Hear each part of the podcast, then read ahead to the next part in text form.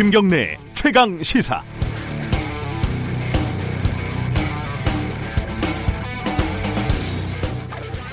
주말에 전국적으로 장맛비가 내린다는 기상청의 일비 예보가 원래 있었는데 결국은 틀렸네요.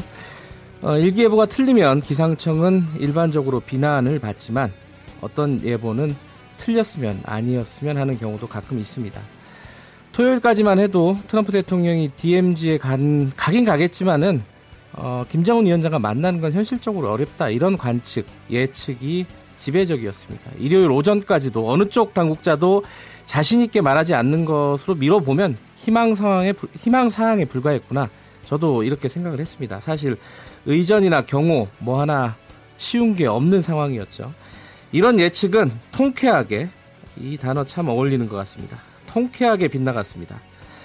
그리고 미국 대통령이 북한 땅을 밟았고 판문점에서 북미가 만났고 남북미 지도자가 카메라 한 프레임에 잡히는 역사상 최초의 놀라운 장면들이 연출이 됐습니다. 트럼프의 대선 노름에 놀아난 것 아니냐, 실질적인 비핵화 진전도 없는데 큰 의미 없다 이런 목소리도 아주 일부 있는 것 같은데 어, 꺼져가는 맥박이 다시 뛰면 그거 자체로 의미가 있는 거지 건강이 완전히 회복된 것이 아니니까 아무 의미 없, 없다 이렇게 말하는 건 그냥 이 상황이 마음에 안 드는 것 뿐이지 않을까 이렇게 생각이 듭니다. 7월 1일 벌써 7월이네요. 김경래 최강 시사 시작합니다. 네, 김경래 최강 시사는 유튜브 라이브로도 함께 하실 수 있습니다. 문자 콩 참여하실 수 있고요. 어, 문자로 보내시면 짧은 문자 50원, 긴 문자 100원입니다. 샵 9730으로 보내주시면 되고요. 스마트폰 어플리케이션, 스마트폰 어플리케이션 콩 보내주시면은 이쪽 이용하시면 무료입니다. 자, 오늘 주요 뉴스 브리핑부터 시작하겠습니다. 고발 뉴스 민동기 기자 나와 있습니다. 안녕하세요. 안녕하십니까. 자, 남북미 정상 만남, 음, 첫 만남이네요, 진짜 세 명은. 그죠? 그렇습니다 판문점에서 남북미 정상이 처음으로 만났습니다. 예, 좀 정리 좀 해보죠. 트럼프 대통령이 김정은 위원장 안내로 군사 분계선을 넘어갔거든요. 네. 사상 최초로 북한 땅을 밟은 미국 대통령이 됐습니다. 아, 트럼프 대통령은 김정은 위원장을 백악관으로 초청할 것이다 이렇게 얘기를 했는데요. 아, 김정은 위원장과 트럼프 대통령이 판문점 남측 자유의 집에서 53분 동안 단독 회동을 가졌습니다. 꽤 길었어요. 아, 네. 굉장히 길었습니다. 네. 회동이 끝난 뒤에 트럼프 대통령이 기자들과 만나서 조만간 실무 협상을 통한 대화가 재개가 될 것이다 이렇게 입장을 밝혔는데요. 네. 마이크 폼페이오 국무장관 주도로 2, 3주 내에 실무팀을 구성해 협상을 하겠다라고도 얘기를 했습니다. 아, 베트남 하노이 그 협상 결렬 이후에 멈춰섰던 이 북미 비핵화 협상이 다시 급물살을 탈 것으로 예상이 되고 있습니다. 음, 백악관으로도 초청을 했고요. 그렇습니다. 네, 날짜는 정해지지 않았지만 자 이게 트럼프가 왜 제안을 했을까? 그리고 김정은 위원장은 왜 이 제안을 전격적으로 수용했을까? 여기저기 해석이 많습니다. 뭐 여러 해석이 좀 있긴 하던데요. 네. 그 트럼프 대통령의 대선용이다. 뭐 이런 분석도 한쪽에서는 네. 나오고 있습니다. 네. 그 트럼프 대통령이 일본 오사카에서 트위터로 김정은 위원장과 비무장지대에서 만나고 싶다는 뜻을 밝힌 시각이 6월 29일 아침 7시 51분이거든요. 네. 근데 이 전날까지 미국 민주당 대선 후보 첫 TV 토론이 굉장히 주목을 많이 받았습니다.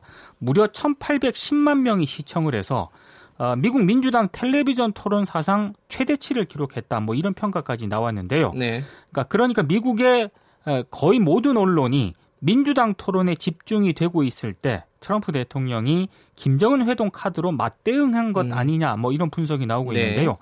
실제로 북미 정상의 비무장지대 회동은 전 세계가 주목을 하지 않았습니까? 네. 특히 재선을 노리는 트럼프 대통령 입장에서 이번 회동이 정치적 자산이 된다 이런 계산도 분명히 깔려 있는 것으로 보입니다. 민주당 토론은 재미없었다. 본인은 그렇게 평가를 했고 어, 트럼프 대통령한테는 재선이 더 중요하겠죠. 아, 그렇죠. 예, 네. 그건 뭐 당연한 건데 그 와중에 어, 이런 좋은 일들이 벌어지니까 그렇습니다. 우리한테는 또 좋은 일이 아닐까 생각이 들고. 네.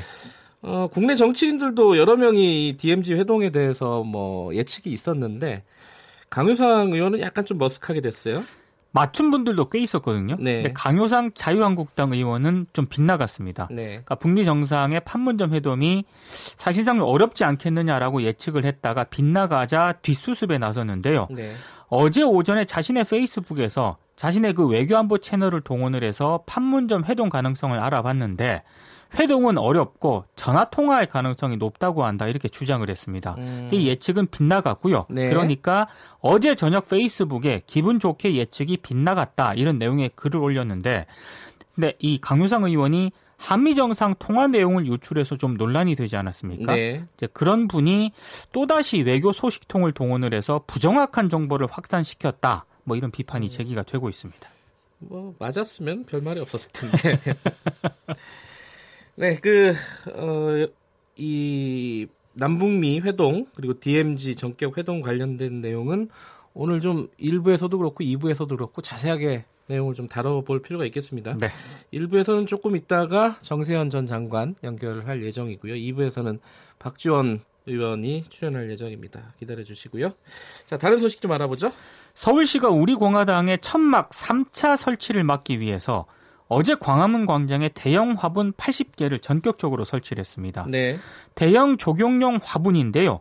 약 3m 간격으로 배치를 했고 뭐 느티나무, 왕번나무, 소나무 등이라고 네. 합니다. 크더라고요 화면으로 보니까. 엄청 큽니다. 예. 화분 한 개당 가격이 100만 원 가량 된다고 하거든요.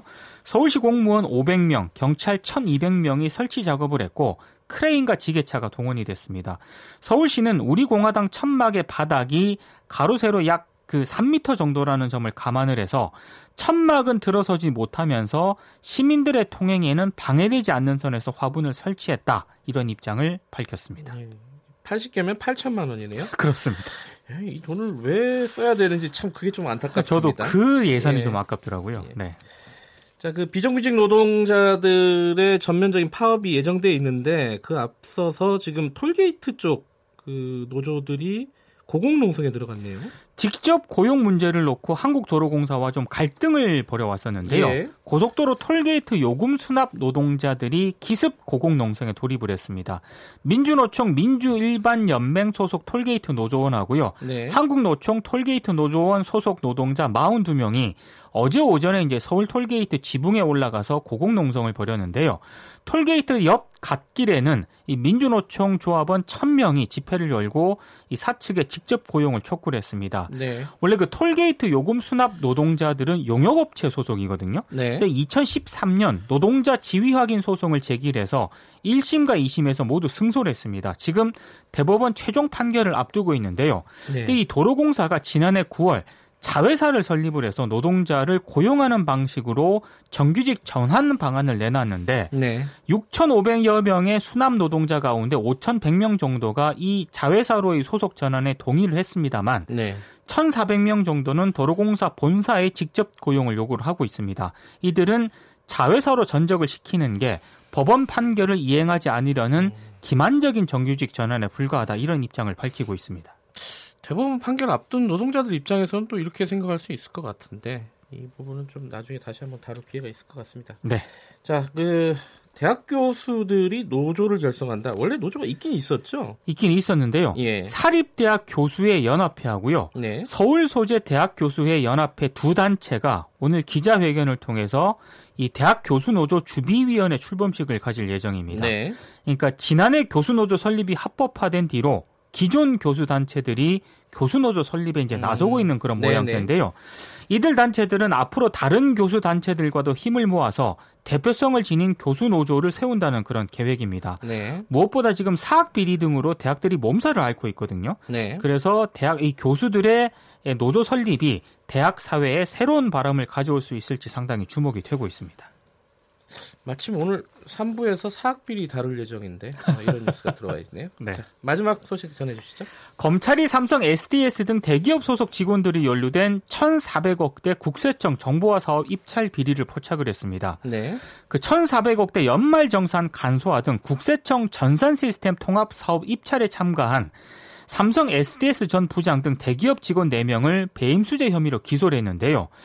이 대기업 부장 3명은요, 2013년부터 2015년 국세청이 발주한 전산 시스템 사업에 특정 중소기업을 거래 단계에 끼워주는 대가로 수억 원을 좀 수수한 혐의를 받고 있고요. 네. 특히 전 삼성 SDS 부장 같은 경우에는 금품을 무려 13억 4천만 원이나 받은 정황이 검찰 수사에서 확인이 됐습니다. 네.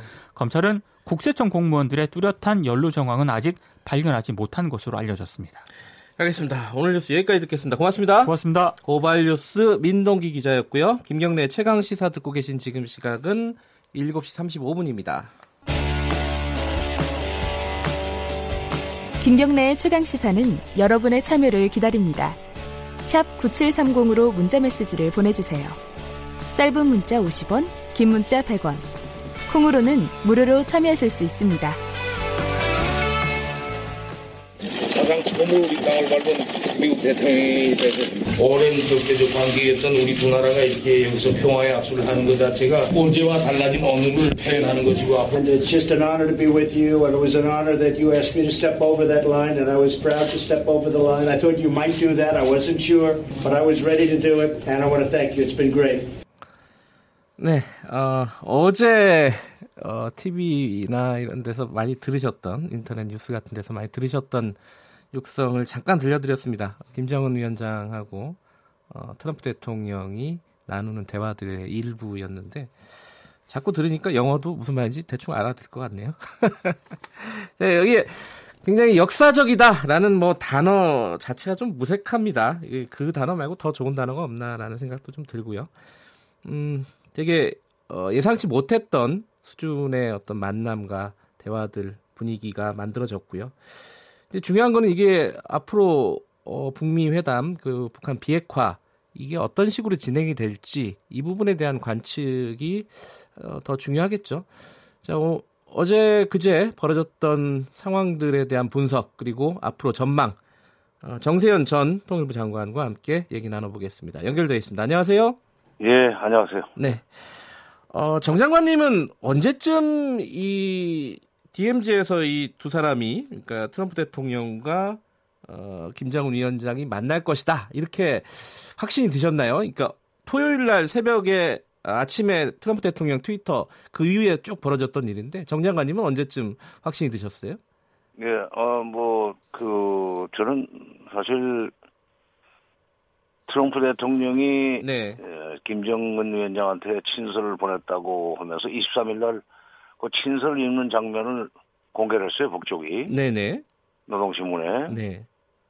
아주 한 장짜리 친서를 유심히 들여다보는 그런 게 모습이었었습니다. 네. 난 그 장면을 보면서 그리고 그 내용을 흥미로운 내용이 들어있다. 그리고 거기에 대해서는 네. 심중히 생각해 보겠다. 심중히. 그 네. 우리는 이제 신중이라고 그러는데 그쪽은 심중이라는 표현을 씁니다. 그렇더라고요. 예, 예 그래요. 우리는 이제 어, 감사합니다를 갖다 와서 그 사람들은 사의를 표합니다. 이런 표현이 다르긴 다른데, 예, 근데 그 어, 그리고 트럼프 대통령의 뭐 그 결단력과 용기, 뭐 예. 정치적 판단력 이런 등등 표현을 써가면서 그걸 높이 평가하고 흥미로운 내용을 심중히 생각해 볼 것이다 하는 어, 얘기를 했다고 김정은 위원장이 노신문에 네. 소개하는 걸 보고 아 이거는 무언가 지금 음 뭐 파격적인 무슨 만남을 어, 서로 지금 어, 의견 교환을 하고 있다라고 좀 봤고 네. 그렇다면은 지난번 2017년에 트럼프 대통령이 왔다가 안개 때문에 판문점을 못 갔는데 그렇죠. DMZ를 못 갔는데 네. 이번에도 DMZ를 갈 가능성이 있다라고 봤고 그렇다면 판문점 뭐 그때는 이제 그 DMZ라고 말했지만 판문점에서 만날 가능성이 조금은 음. 있지 않겠는가라고 네. 생각을 해서 지난 24일 날 다른 방송 그 예. 제가 그 얘기를 했어요. 예. 가능성이 좀 있다. 그런데 아하. 이제 확실히 굳어진 것은 어 토요일 날 아침이죠. 네. 예, 예. 근데 밤새 그... 금요일 날 금요일 날 밤새 예. 준비를 또 했더군요. 예. 저 자유의 집에 그 인공기 갖다 놓고 정조기 갖다 놓은 거 보니까 네. 밤새 뭐 준비를 한 것 같아요. 그러면은 이게 사실 그 문재인 대통령이 얘기했던 뭐 흥미로운 부분 뭐 이런 것들이 DMZ에서 만남 이걸 얘기하는 거예요? 이게 좀 헷갈리더라고요. 어, 예, 그랬던 것 같아요. 근데 트럼프 대통령은 트위터에서 어저께 아침인지 그저께 예. 트위터에서 처음으로 어, 그렇게 얘기를 꺼냈는데 네. 북쪽이 다섯 시간 만에 답을 줬다. 그러니까요. 아, 김정은 위원장이 내 트위터를 보는 것 같다는 얘기를 했지만, 네. 에, 그러나 그 이제 직접 공식적인 제안을 한 셈이고, 네. 어, 그 전에는 서로 그 이 그런 방향으로 교감을 해왔다고 봅니다. 그렇게 음. 벌써 어, 6월 10일인가 보낸 김정은 위원장의 그 친서, 예. 트럼프 대통령에 대한 그 친서 속에 흥미로운 내용이 들어있다는 것을 미국이 문 대통령한테 얘기해 줬다. 그렇죠. 그 13일 날 문 대통령이 오슬로에서 그 얘기를 하지 않았어요. 예. 그러니까 트럼프 친, 김정은 위원장의 친서에도 흥미로운 내용이 있었고, 음흠. 트럼프 대통령의 친서에도 흥미로운 내용이 있었고, 네. 그 흥미로운 내용을 심중히 생각해 보겠다고는 어, 얘기를 하면서 심중히 진짜 편지를 어, 그, 읽는 예. 김정은 위원장의 그 모습을 공개하는 거 보고 이거는 뭐큰 그림 자체는 오래전부터 부각이 음. 되어 왔었다. 예. 그러니까 뭐 아주 구체적으로는 그 장관님 말씀대로 이제 토요일 아침에 트럼프 대통령이 트위터를 올리면서 뭔가 일이 이렇게 쭉 진행된 것처럼 보이지만은 실제로는 그 앞서부터 교감들은 충분히 있어 왔다. 이렇게 볼 수 있는 거네요. 그렇죠. 그러니까 네. 저 어, 어, 그, 그 회담 같은 걸 할 때 합의문을 만들 때는 밀고 당기다가 예. 어?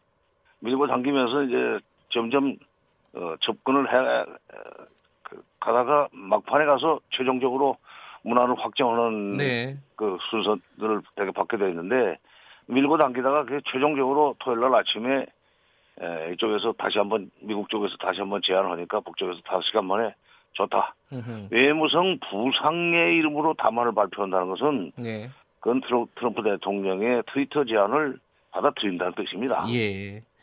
그러고 나서 이제 실질적으로 어, 뭐 여러 가지 절차나 의전 문제는 어, 비건과 앨리슨 후커 보좌관이 뭐 밤새 준비를 한 것 같아요.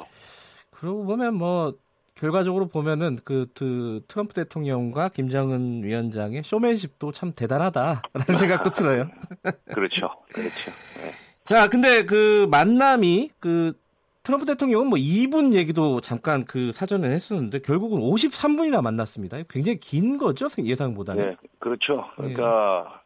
그 만남을 53분으로 연장한 것은 뭐 미국 측이라기보다는 북한 측이었다고 생각합니다. 아하. 무슨 뜻이죠? 예. 평양서 거까지 내려면 실질적으로 집무실에서 나와서 그 법무장까지 올라면 최소 3시간 걸리는데 네. 3시간을 이렇게 피곤하게 길도 좋지 않은 그 고속도로로 와가지고 2분 만나고 간다? 음흠. 5분 악수하고 간다? 그거는 그리고 아무런 그, 어, 뭐랄까 성과도 없이 사진만 찍고 온다면 어, 북한이 아무리 최고 존엄 내전 어, 수령이 결정하면 모든 것이 다 깊은 뜻이 있다는 식으로 받아들이는 나라이기는 하지만 네. 그래도 뭔가 손에 쥐는 것이 있어야 되죠. 네. 그래서 어, 기왕 만날 바에는 뭐 일단 어, 그 회담을 하자. 네. 회담을 하고 어, 거기서 다음번 어떻게 할 것인지 얘기해야지 무슨 악수만 하고 헤어지겠는가 음. 그런 얘기가 어, 서로 오갔고 그래서 그 어저께 그러니까 새벽에 네. 새벽에 그런 준비를 했던 것 같아요. 근데 그 자유의 집에서 53분간 만나고 문재인 대통령하고 다시 합류를 해서 셋이 이렇게 내려오는 장면이 있었지 않습니까? 예, 거기 예, 보니까 예. 표정이 김정은 예. 위원장도 그렇고 문재인 대통령도 그렇고 굉장히 밝았어요. 그러니까 예. 처음에 경계선 넘어와서 그 네. 트럼프 대통령과 이제 경계선에서 지난번 문 대통령과 악수했던 지점에서 악수를 하고 트럼프 대통령이 넘어갔다가 다시 저 둘이서 손잡고 넘어오지 않았어요? 예예. 예. 남쪽으로. 예. 어 그때 그, 그 자유의 집 앞에 있는 차도 어 그 앞에서 뭐 기자들 오고 어 기자들이 아니라 이제 서로 문 대통령도 거기서 만났죠. 그 예. 주고받는 대화를 나누는 그 동안의 표정은 상당히 굳어 있었어요. 예.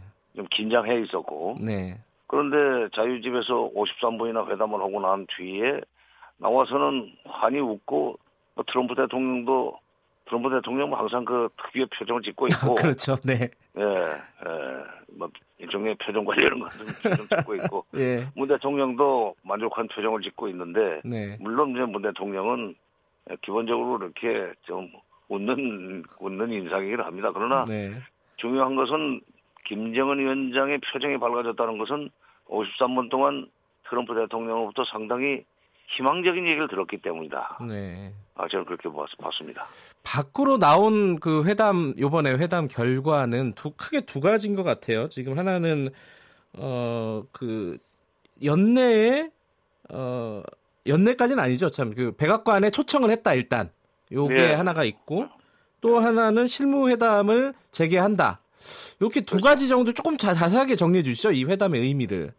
어, 그게 어저께 지금 시간이 53분이면 네. 정상회담입니다. 네. 예, 그 회동이 아니에요. 아, 3차 회담으로 봐도 되나요, 그러면? 그럼요. 예. 처음에는 남북미 정상 간의 회동이었고, 네. 그 다음에 둘이만 방으로 들어가서 어, 53분이나 얘기를 어, 했기 때문에 그것은 3차 북미 정상회담으로 봐야 됩니다. 아, 네네. 3차 음, 북미 정상회담인데 거기에서 어, 북한은 원래 그런 걸 발표를 않는 어, 습성이 있기 때문에 그냥 올라갔는데 네. 트럼프 대통령이 나와서 그 얘기를 했죠. 아까 그, 저, 김 기자 말씀하신 대로 앞으로 2, 3주 내에 실무회담을 시작할 것이다. 네. 그렇게 하기로 했다는 얘기죠. 네. 또 하나는 김정은 위원장을 백악관으로 초청을 했다. 이 두 번째입니다. 백악관 초청은. 네. 작년 6월 달에도 백악관으로 오라고 그랬었죠. 네. 에, 근데, 에, 뭐 하노이까지밖에 안 갔고, 저 2월 달에는. 네. 이번에 두 번씩이나 초청한 거 보면은, 어, 그냥 지나가는 말로 하는 건 아니고, 김정은 위원장도 거기에 대해서, 뭐 이번에는 만약 4차 북미 정상회담이 열리는 것이 네. 거의 이제 확실해졌는데, 실무 협상하는 것은 4차 북미 정상회담을 준비하기 한거 아니겠어요? 네. 그 실무 협상이 잘 돼서 어, 워싱턴까지 가가지고 큰 것을 얻어올 수 있는 그런 그 희망이 보인다면은 내가 뭐 백악관 못 갈 거 없다 그런 식으로 얘기를 했을 거예요. 그러니까 트럼프 대통령도 어 그냥 지나갈 말로 어뭐 의례적으로 초청했다는 얘기가 아니라 네. 아, 김정은 위원장의 호응을 어, 받았다는 얘기고 그렇게 되면은 이제 2, 3주 내에 실무 협상이 시작된다. 네. 그렇게 되면은 이제 7월 달에 실무 협상을 한다는 얘기인데 하순쯤 그렇게 되면은 8월 중순 또 전후해서 어 4차 북미 정상회담이 열릴 수도 있으라고 합니다. 어저께 그러니까 김정은 위원장의 표정이 밝은 걸로 봐서는 네. 어, 북한, 미국이 연말까지 셈법을 바꾸라고 4월 10일 날 얘기를 했지만 그 전에 셈법을 바꿀 것 같은 그런 이제 에, 그 김새를 차렸기 때문에 네. 표정이 그렇게 밝아지지 않았는가. 어, 그 사람 그렇게 함부로 보는 사람이 아니더라고요. 아, 그래요? 어, 네, 파문점 때도 보니까. 예. 네. 그럼 지금 정, 정 장관님 이제 8월 정도에 어, 지금 순서대로 보면 4차 어, 북미 정상회담이 열릴 가능성도 있다. 시간 타임 테이블로 보면은 예, 빠르면 예, 예 빠르면. 예. 근데 9월 달에 그 유엔 총회가 있잖아요. 예. 그때 김정은 위원장이 유엔 총회에 방문한다. 이런 뭐 예측도 일부에서는 하더라고요. 그거는 뭐 가능성이 있는 부분이라고 보세요? 글쎄, 그건 뭐, 그, 난 유엔 총회 가서 설사 연설을 한다 할지라도. 네. 연설 자격은 있습니다. 그, 저, 가맹국이기 때문에. 네네. 네. 어, 근데 뭐 김정은 위원장이 유엔 총회 가서 연설을 하고 그 김에 그 백악관 와싱턴으로 예, 예. 정상회담을 할 수도 있지만 또는 정상회담을 하고 와서 유엔 총회 연설을 할 수도 있지만 네. 유엔 총회 연설 그 자체는 뭐 큰 의미는 없어요. 4차 북미 정상회담에서 음. 미국이 예. 에, 그야말로 셈법을 바꿔가지고 북한이 이제는 도리 없이 비핵화에 적극적으로 나올 수밖에 없도록 만드느냐 못 만드느냐 그게 네. 지금 핵심입니다. 근데 이제 항상 이 뭐 북한하고 미국하고 뭐 만날 때마다 문제가 됐던 게 이제 제재 완화를 어떻게 서로 바라보고 있냐 시점이나 내용이나 이런 부분을 요번에서는 이런 것들이 좀 어, 서로 간에 의견 차가 좀 좁혀졌다고 봐야 되나요? 어떻습니까? 근데 이제 제재 지난번에 하노이 때는 제재 완화를 요구했다가 이제 판이 깨졌는데 네네. 그 이번에는 아마 북한이 제재 완화보다는 안전보장 요구를 했을 것 같아요. 그, 그 이제 네. 라인이 이미 나왔었습니다. 네. 아, 푸틴 대통령도 어, 오사카에 와서 김정은 위원장 만나보니까 안전보장에 대해서 관심이 많더라. 또, 그, 방북했던 시진핑 주석이 21일 날 끝나고 가면서 자기네는 앞으로 조선 측의 안전과 경제 발전을 적극적으로 지원하겠다는 얘기를 했어요. 네. 네, 그 안전이라는 게 체제 안전이죠. 네. 그러니까 어, 지난번엔 제재 완화를 요구했는데 그 제재 완화는 사실 유엔 안전보장이사회를 또 다시 열어야 되는 그런 문제도 있고 그렇지만 네. 어, 체제와 체제 안전 관련해서는 미국이 일방적으로 할 수 있는 겁니다. 유엔 물어보지 않고. 네. 그 체제 안전에 대한 그 보장을 어, 어느 정도 어, 이제 해줄 것 같은 그 이제 희망적인 음흠. 얘기들이 나왔기 때문에 그렇게 예. 표정이 밝았다고 보고 예. 그렇게 되면 4차 정상회담이 잘 되려고 봅니다. 아하. 그러면 지금까지의 어떤 그 제재 완화하고 비핵화를 주고받는 것보다는 내용이 조금 달라지는 거네요. 앞으로는. 글쎄요. 이게 이제 제재 제재 완화는 어, 그 제재는 계속된다는 것은 네. 트럼프 대통령이 그야말로 그 뭐라고 합니까 의뢰하는 말을 예. 우리 옛날에 그 언필칭 요순이라 뭐 말만 꺼내면은 요순 같은 훌륭한 임금이 나와야 된다는 얘기를 해서 이제 예, 예. 그 논어 같은 데도 언필칭 요순이라는 표현이 나오는데 언필칭 하는 말이 제재는 계속된다는 거고 음흠. 그건 미국 국내 여론이라든지 정치권의 분위기를 감안해서 예. 어 그건 조금 어 원칙적으로 그건 유지한다는 그 얘기를 했을 거예요. 예. 예. 이거 하나는 좀 짚고 넘어가야 될 것 같은데요. 그 네. 요번에 이제 남북미 만나기 전에 북한에서 예. 이제 권정근 미국 국장이 예. 어 우리를 향해서 뭐저 참견하지 마라 이런 취지 얘기를 했지 않습니까? 어, 제지비리나 네. 똑바로 챙겨라. 예. 네, 외무, 외무성, 외무성 담화가, 예. 외무성 대변인 담화 같은 경우는 조금 비중이 있는데, 예. 국장의 개인 명의로 내면 담화하기 때문에 그 그래요? 비중은 나는 없다고 봅니다. 아, 그 말 자체는요? 어, 그, 예. 그, 얘기는 어저께 에, 트럼프 대통령과 김정은 위원장이 그렇게 긴 시간 동안 회담을 할 수 있도록 주선해 준 것은 예. 어, 트럼프 대통령의 트위터도 이제 때문이기도 하지만 문 대통령의 기획 때문에 그렇게 된 거예요. 그러면 아하. 더 이상 이제 한국 빠지라는 소리는 뭐 어떻게 됐죠? 그 중재자 촉진자로서의 어떤 위상 여기는 뭐 변함이 없다 이런 말씀이신 거네요. 화, 확실하게 굳힌 거지. 아하 오히려 더 확실해졌다. 예 예. 예. 그럼 앞으로도 뭐 우리의 입지는 계속 이런 식으로 좀 중, 촉진자 역할을 계속 가게 되는 거네요. 예, 이제 그렇게 해야죠 또. 그렇게 해야 된다. 예. 예. 어, 마지막으로요. 이 지금 기, 개성공단 얘기를 잠깐 언급을 했습니다. 문재인 대통령이.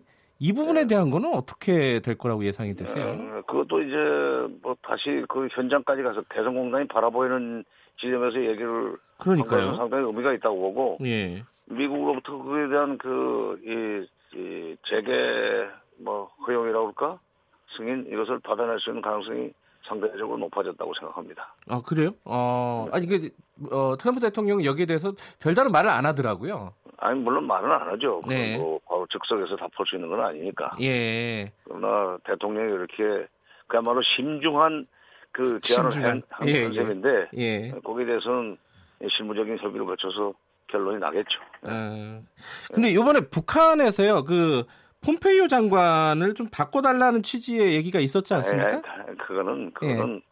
그것까지 간섭하면 안 되고. 예. 그, 그 이제 북한의 얘기를 뭐 어, 미국에서는 받아들일 수 없다라는 뭐 신호를 준 건가요? 그 부분은 어떻습니까? 해석하시려면? 그렇죠. 예. 어. 폼페이오 어. 장관이 실무회담을 지휘할까라는 얘기까지 했는데 아니라고 네. 수가 있나요? 네. 예.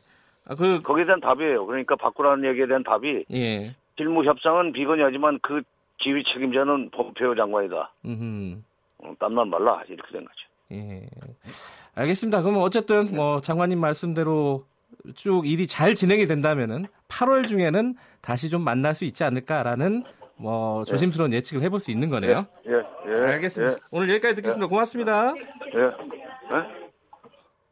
예, 주변 주변이 좀 시끄럽네요.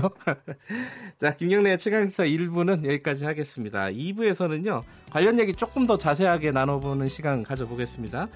어, 민주평화당 박지원 의원 출연 예정돼 있고요. 어, 그리고 3부에서는 아까 말씀드린 대로 어, 사학비리 관련된 기획 취재도 예정되어 있습니다. 잠시 후 뉴스 듣고 8시 5분에 돌아오겠습니다.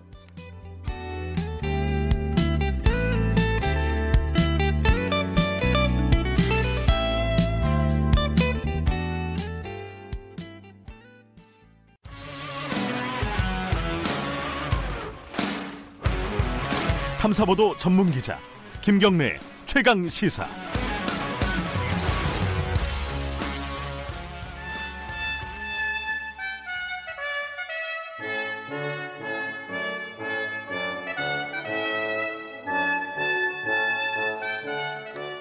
매주 월요일 어, 민주평화당 박지원 의원과 함께하는 고품격 본격 정치 토크. 아, 이름이 기네요, 이게.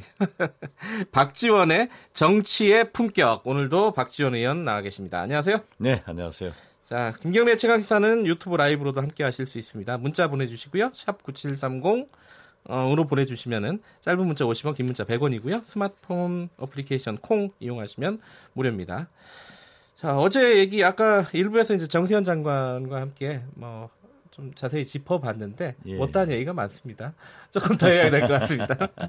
똑같은 얘기죠, 뭐. 아니에요. 이게 좀 다르더라고요. 왜냐하면은 음, 일단은 두 분 다 이제 정세현 장관님도 비슷한 얘기를 예전에 하시긴 했는데 박지원 의원님도 저번 주에 저희랑 방송하면서도 깜짝 놀랄 세계가 깜짝 놀랄 일이 벌어질 것이다라는 예측을 하셨습니다. 뭘, 예, 우연히 맞췄습니다. 뭘 알고 하신 것 같은데 아닌가요? 아니에요. 근데 뭐 어쨌든 예측대로 세계가 깜짝 놀랄 만한 일이 벌어졌습니다. 아, 깜짝 놀란 일이죠 이제는. 네. 예. 어떻게 보셨습니까? 그 경계선 넘을 때도 그렇고 전반적으로 하루 종일 아마 어, 관심 있게 보셨을 것 같은데. 전쟁을 한 미국 대통령이 66년 만에 북한 땅을 밟는다는 것. 네. 진짜 북한식 표현대로 하면은 대사변이고 우리 표현대로 하면은 역사적인 사건이죠. 네. 아, 그래서 어떤 의미에서 보면은 미국이 네. 저런 식으로라도 사실상 북한의 체제 보장의 길을 가고 있다. 음. 저는 그렇게 긍정적으로 느꼈습니다. 뭐 상징적인 의미로 따지면은 이게 거의 종전 선언에 가깝다 이렇게 얘기하더라고요. 그렇죠. 네. 어.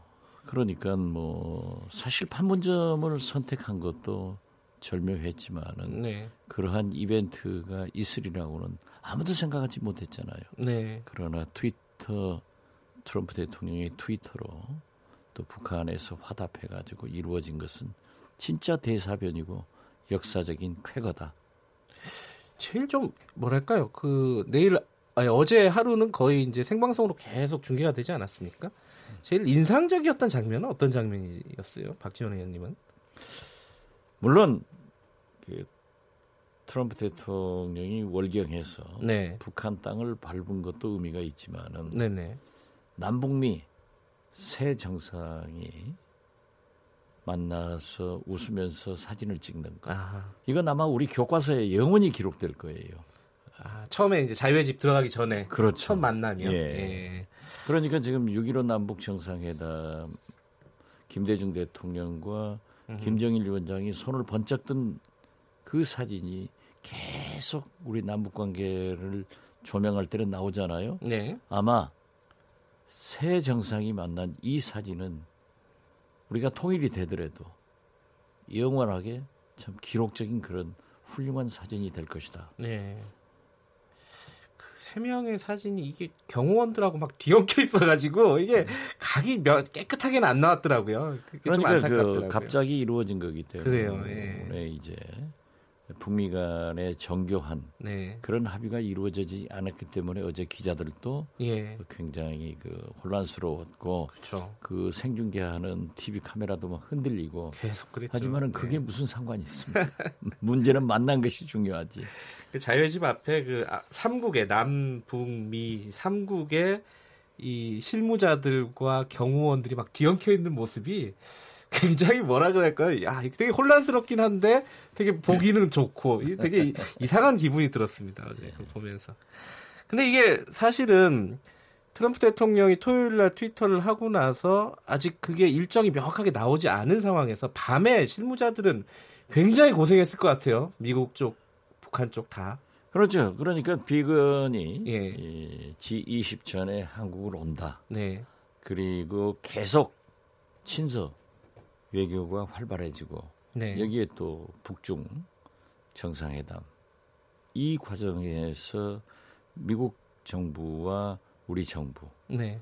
중국 정부와 우리 정부 간에 부단하게 공유를 하고 있었잖아요. 네. 이건 염려했던 한미 한중 관계가 공고하다는 것을 증명하는 거예요.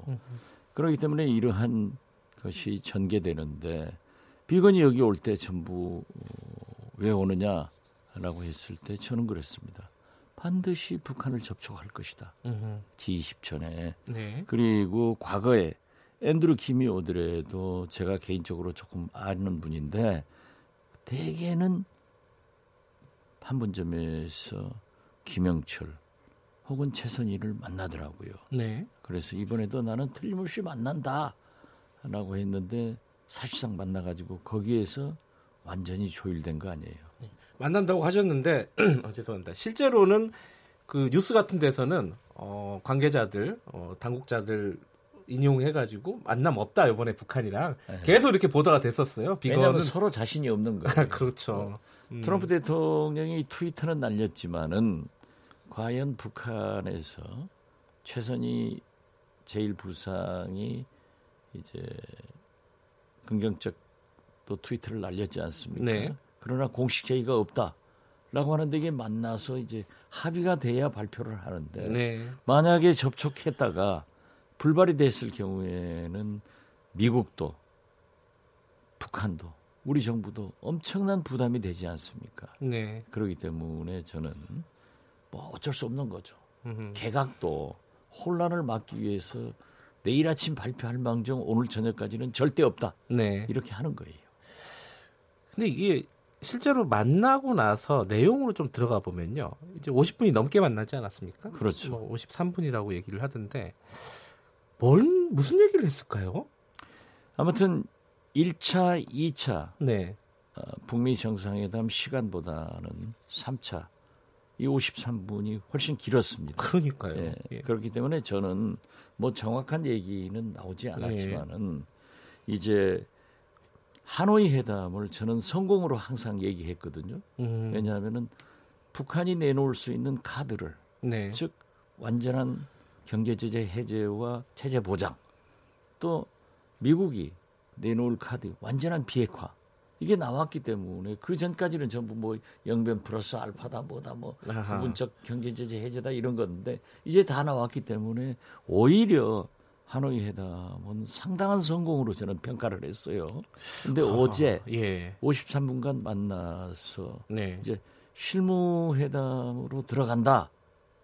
이것은 미국이 말하던 빅딜 포괄적 타결 비핵화와 경제제재 해제 및 체제 보장을 사실상 합의했기 때문에 북한이 얘기한 점진적 단계적으로 들어가기 위해서 실무 협상이 됐다. 으흠. 미국이 바라는 바람업 예. 그리고 북한이 바라던 탑다운 그래서 탑다운이 방법이 결정됐기 때문에 저는 최소한 발표는 안 됐지만은 트럼프 대통령은 북한의 완전한 경제 제재 해제와 어, 체제 보장을 그리고 김정은 위원장은 완전한 비핵화를 약속했기 때문에 다음 실무 단계로 넘어갔다.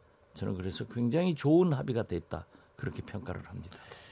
그 하노이 회담에 대해서 이렇게 긍정적으로 평가를 지금은 이제 만났으니까 할 수 있을 것 같은데 그 전까지는 사실 되게 어려운 상황이었는데 긍정을 평가하시는 분은 박지원 의원님하고 트럼프 대통령밖에 없, 없었던 것 같았어요, 사실. 예, 그렇습니다. 예. 저하고 트럼프 대통령하고 좀 케미가 맞는 것 같아요. 항상 낙관적으로 얘기를 하는데 예. 그렇게밖에 될 수가 없습니다. 음. 지금 북한도 이상 경제 제재 압박을 견딜 수 없습니다. 네.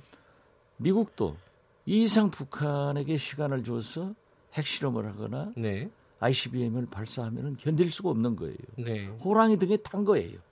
그렇기 때문에 떨어지면은 트럼프도 김정은도 죽는 거예요. 네. 그런데 이 두 분 다 고수이기 때문에 네. 살 길을 윈윈하는 길을 찾는 것은 그 길밖에 없지 않습니까?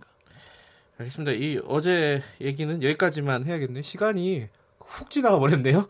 국내 정치 얘기하려고 한마디로 하는데. 얘기하면 예. 저는 36살의 북한의 김정은 최고 지도자가 네.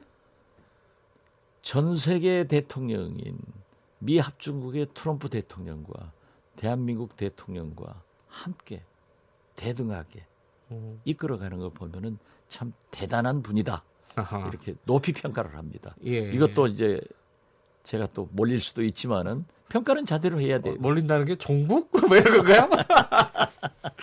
뭐 트럼프 대통령이 계속 높이 평가를 하는데 뭐 그렇죠. 그럼 네. 뭐 트럼프 대통령 보수는 항상 예. 미국과 괴를 같이 하니까 트럼프 대통령 평가하듯 저도 잘 평가할 거예요. 알겠습니다. 이 시간이 많지 않아서 국내 정치는 간단하게 좀좀 짚고 넘어갈게요. 일단 국회가 열렸습니다. 열렸는데 어, 정개특위 사개특위가 문제예요. 자, 정개특위와 사개특위 위원장을 하나는 민주당이 가져가고 하나는 자유한국당이 가져간다. 지금 이 구도가 이렇게 되지 그렇죠. 않았습니까? 예. 합의가? 근데 이렇게 되면은 자유한국당은 얻은 게 있어요. 근데 민주당은 얻은 게 없지 않나요? 결국 민주당은 결과적으로 보면은 한국당을 택하고 정의당 심상정을 버렸다. 이렇게 평가할 수 있습니다. 사실 음. 국회는 원구성을 할 때 합의하면요. 네. 다소의 의석 변화가 있더라도 그대로 갑니다. 네. 그러니까 정개특위를 연장하는 것은 전체를 연장하기 때문에 네. 심상정 정개특위 위원장도 연장돼야 되는데 네. 그걸 바꿔버렸기 때문에 양당제의 폐해가 다시 한번 드러났다. 그리고 음. 지금까지 정의당이 얼마나 많은 민주당과 공조를 했습니까? 아마 배신감을 많이 느낄 거예요. 근데 지금 추경이나 이런 부분에 대해서는요. 어, 자유한국당의 입장이 명확하게 안 나오지 않았습니까? 그거는 뭐 물밑에서 이미 조율됐다고 보시나요, 박지원 의원님은? 뭐 저는 추경은 지금 현재 네. 에, 자유한국당도 복잡하잖아요. 네. 그래서 예, 예산결산위원장을 아직 황영철 김재원 두 분이 경쟁한다는데 이거 하나 조정 못 하고 있는 거 보면은 아하. 저 한국당도 그렇게 썩 잘 되는 당은 아닌 것 같아요. 아무튼 그 추경은 상정하면은 예. 물론 티각태각은 본래 국회는 있는 거고 예. 무난히 통과될 겁니다. 네. 안, 안 그러면은 경제 실정의 책임을 한국당이 또 져야 되는 예. 그런 부담도 있고 실제로 현장에 가면은 추경이 필요하거든요. 예. 그리고 더욱이 IMF에서 권고한 추경 아닙니까? 음흠. 그럼 국제사회에서는 우리 국내 또 우리 국민들도 바라고 있기 때문에 간다. 저는 그렇게 긍정적으로 봅니다. 약간의 뭐 문제제기나 티격태격은 있겠지만은 어, 무난하게 넘어갈 것이다. 추경은 그렇죠. 이렇게 예상을 하시는 건데. 네. 근데 아까 이제 정개특위, 사개특위 얘기가 있었잖아요. 근데 그 부분에 대해서 어, 민주당은 어느 쪽을 선택을 할까요? 정개특위 위원장과 사개특위 위원장? 저는 사개특위 위원장을 음, 그렇게 뭐 대부분 그렇게 예측을 봅니다. 하시던데 예. 그러면은 선거법은 이거 어려워지는 건가 아닌가요? 어떻게 되는 겁니까? 일단 패출액에 상정됐기 때문에 예. 물론 정개특위 협상 과정에서 진척되겠지만은 네. 저는 가능성은 굉장히 높죠. 음. 표결체를 해야 되기 때문에 네. 지금 현재 선거제도 개혁에 대한 의석 수가 과반수가 넘거든요. 네. 그렇기 때문에 만약 국회 선진화법 적용을 받는다고 하면은 안 되지만은 네. 이게 패출액에 상정돼 있기 때문에 네. 가능하다. 저는 그렇게 봅니다. 음, 그러니까 이 어, 정개특위 위원장을 자유한국당 쪽에서 맡는다 하더라도 그리고 의사 일정이 그것 때문에 좀 지연이 된다 하더라도 어, 통과되는 데는 무리가 없다. 그렇습니다. 문제는 음. 어, 민주당에서 과반수가 넘는 그런 의석을 확보하는데 노력을 해야겠죠. 네. 그러나 지금 바른 미래당의 일부와 우리 민주평화당, 정의당은 찬성을 하고 있기 때문에 네. 저는 무난히 통과될리라고 봅니다. 그러나 그, 사개특위는 예. 굉장히 조정이 필요하거든요. 네. 사실상 제가 어, 사개특 검경 소위 의원인데요. 네, 네. 어, 거기에서도 많은 진척이 있어요. 예. 그렇지만 굉장히 그 델리케이트한 점들이 많이 있어서 네. 아마 사개특을 선, 선택할 것 같아요. 사개특위는 말씀하신 대로 사개특위도 당연히 이제 검경 수사권 조정안하고 다 패스트트랙에 올라가 있잖아요. 올라가 있죠. 그럼 뭐 선거법하고 같은 구도 아니겠습니까? 같은 구도죠. 예. 그렇지만은 그 조정들이 조금 남아 있기 때문에 네. 예, 오히려 지금 현재 문재인 대통령이 예. 촛불 혁명의 산물로 태어난 네. 국민들이 요구하는 개혁에 대해서 법과 제도에 의한 개혁은 거의 못했거든요. 네. 사실 자기 지지도로 이렇게 지탱해 왔는데 네. 가장 중요한 음, 검경 수사권 조정, 검찰 사법 개혁은 역대 대통령들이 다 약속했지만 불발했어요. 네. 그러나 문재인 대통령은 이것만은 음. 하면은 선거법 구조 개혁과 함께 상당히 그 개혁을 완수했다 하는 것으로 평가를 받게 될 겁니다. 알겠습니다. 전개특위 사개특위 문제는 조금 이따 조금 자세하게 한번 다뤄볼 예정이고요. 어, 마지막으로요. 하나만 질문 시간이 하나밖에 주어지지 않겠네요. 자, 자유한국당 얘기 잠깐 해보면요. 그 황교안 대표가 여러 가지 좀 구설수가 있지 않았습니까? 뭐 아들 병역 아, 병역이란다 취업 문제도 관련해서 또 이제 지금 얘기가 수사까지 뭐 한다 뭐 이런 얘기 가 나오고 있는데 엉덩이 춤 얘기도 장, 저, 지난주에 좀 뭐랄까요 많이 얘기가 있었어요. 이게 이래 가지고 황교안 체제로 총선까지 갈 수 있을까? 아 이런 목소리들이 일부 있습니다. 박지원 의원님은 어떻게 생각하십니까? 저는 가리라고 봅니다. 아하. 물론 예, 황교안 대표가 정치 초짜이기 때문에 리더십이 검증받는 과정에서 없는 건 사실이에요. 네. 괜한 얘기 해가지고 가정 불화한다니까요. 가정 자기 아들 그 부인이 가만히 있겠어요? 예. 어? 불필요한 자랑 해가지고 아들 수사받게 만들고 네. 입장 난처해지고 엉덩이 춤 보고 또 그 자리에서 지적을 했다고 하면은 별 문제인데 또 그분은요 자기의 사과를 깨끗하게 안 해요. 네. 굉장히 변명을 한단 말이에요. 그렇기 때문에 리더십 지장을 받지만은 지금 한국당에서 네. 어떻게 됐든 황교안 대표만큼 상을 장악한 인물이 없어요. 음흠. 그렇기 때문에 무난히 총선까지 갈 것이고 그 총선 승패 여부에 따라서 대통령 후보가 되느냐 못 되느냐 음흠. 결정될 겁니다. 알겠습니다. 여기까지만 들어야겠네요. 예, 그러세요. 고맙습니다. 예, 감사합니다. 정치의 품격 민주평화당 박지원 의원이었습니다.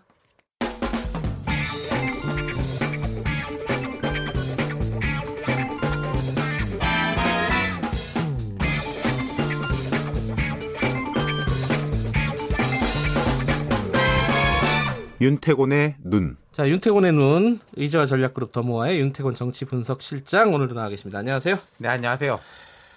국회가 열린 거죠, 이게? 아, 열렸죠. 정상화? 예. 완전히 정상화 된 건가요? 뭐, 나경원 원내대표가 한 단계, 한 발짝, 한 그러니까요. 계단, 이런 이야기 계속 강조해서 완전한 건 아니다라고, 어, 이렇게 이야기를 하려고 하는데 됐다고 봐야죠. 왜냐면요. 이제 네. 상임위는 다 정상화되고 한국당에서 이야기하는 게 뭐 추경에 대해서 애매하게 말하는데 앞서 박지원 의원님 말씀하신 것처럼 뭐 이건 깎자, 뭐 이건 올리자 이런 이야기는 할 수 있을 거예요. 그렇겠죠? 그리고 심지어 반대표도 음. 던질 수 있을 겁니다. 하지만 네. 의사 일정을 뭐 합의 안 해준다, 네. 보이콧하겠다, 다시 뛰쳐나간다 이러기는 불가능하다는 거죠. 그러니까 들어오기도 어렵지만 들어왔다가 다시 나가는 거는 더 어렵다. 음흠. 그리고 제가 지난주에 말씀드린 게 지난 한 주는 외교의 한 주다. 네. 근데 이제는 또 국내 정치의 달이 시작되는 거예요. 7월 음, 같은 경우에는 네. 국회도 정상화되고 또 인사청문회 개각 같은 일정들도 줄줄이 있지 않습니까? 한국당 입장에서 지금 나간다는 건 또 이제 말이 안 되는 거죠. 자, 국회가 열려서 본격적으로 뭔가 진행이 되긴 할 텐데 네. 이게 과거에 비해서 얼마나 순조로울까? 어, 이걸 예측해 본다면 어떻습니까? 사안 다안별로는 네. 계속 충돌이 벌어질 거예요. 왜냐하면은 기본적으로 뭐 최근에 국회 파행이 없다 하더라도 총선 국면이잖아요. 이제부터는. 네. 뭐 미국도 16개월 남았는데 벌써 대선 국면이고 트럼프 대통령이 와가지고 계속 이런 일정 하면서 계속 빼먹지 않았던 게 민주당 비판이거든요. 뭐 오바마 비판, 전 정권 비판, 민주당 네. 비판. 미국도 그런데 우리도 마찬가지다. 그리고 이건 어떤 걸 의미하냐면은 각당 내부의 긴장감이 먼저 높아지는 거예요. 무슨 말씀이냐면은 음. 총선 승패 내년 4월 총선 승패 매우 중요한데 그 전 단계는 공천이지 않습니까? 네. 공천은 일단 내부 경쟁이잖아요. 네. 내부 경쟁의 큰 변수는 두 가지입니다. 첫 번째는 지도부와의 관계. 그리고 그 다음에는 지지층에 어필하는 거. 네네. 어느 당이든지 간에 지지층에 어필하기 위해서는 자기들 입장에서는 강경한 모습을 보일 때가 많거든요. 이른바 사이다 발언 뭐 이런 것이 여러분 우리 이야기했지만은 사이다하고 막말은 종이 한 장 차이거든요. 네. 우리 편에서 볼 때는 사이다.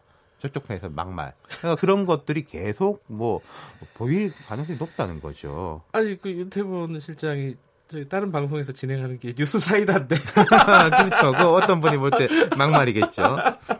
그리고 예, 이런 예. 구조적인 예. 문제뿐만 아니라 네. 구체적으로 네. 보면은 자 여당은 이제 추경 처리, 탄력 근로제 이런 민생 법안 처리에 방점을 두고 있는데 한국당은 뭐 삼척 항 목선 문제, 수도권의 붉은 수도물 문제 이런 걸 그렇죠. 이제 집중적으로 음. 따져물을 태세 아니겠습니까? 네. 포인트가 약간씩 다르고 또 청문회 있는 것이고.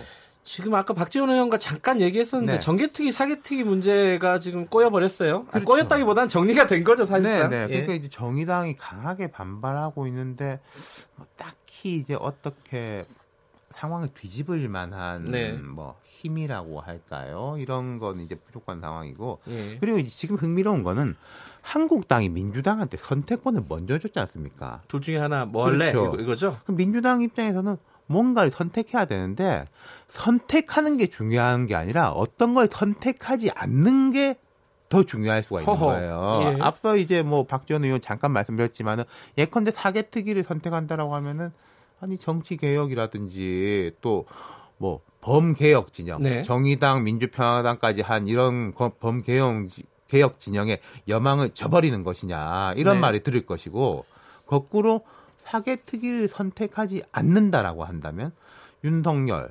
검찰총장 후보자 그다음에 이제 조국 뭐 봐야 알지만은 장관 후보자가 된다고 하면은 문 대통령의 제일 누가 봐도 역점이 사법 개혁인데 이 부분에 대해 가지고는 그럼 또 져버린단 말이냐. 네. 그러니까 뭘 했을 때 칭찬 듣는 것보다 뭘 안 했을 때 압력을 받는 게 매우 강한데 그럼 뭘 안 했을 때 더 압력과 어, 손해가 클 것이냐라고 음흠. 본다면은 제가 생각할 때도 사개특위를 안 했을 때 부담이 좀 더 클 수 있을 거예요. 예를 네. 들어서 정개특위가 안 된다고 하면은 그거는 뭐 자유한국당의 몫니다. 네. 아니면 뭐 요즘 뭐 민주평화당하고 바른미래당도 뭐가 바뀌었더라. 이런 식으로 할 수 있는데 사개 특위가 뭐가 잘 안 된다고 하면 아니 당이 청와대는 의지가 충분하고 바깥에도 충분한데 당이 이거 안 받쳐주는 거 아니야? 이런 비판에 직면할 수 있다는 거죠. 근데 뭐 예측대로 당연히 당연히가 아니라 예측대로 정개특위를 자유한국당이 맡게 될 가능성이 높겠죠. 뭐 봐야 알지만 지금으로선 그런 확률이 예. 더 높아 보입니다. 음, 그럼 어떻게 되는 건가요?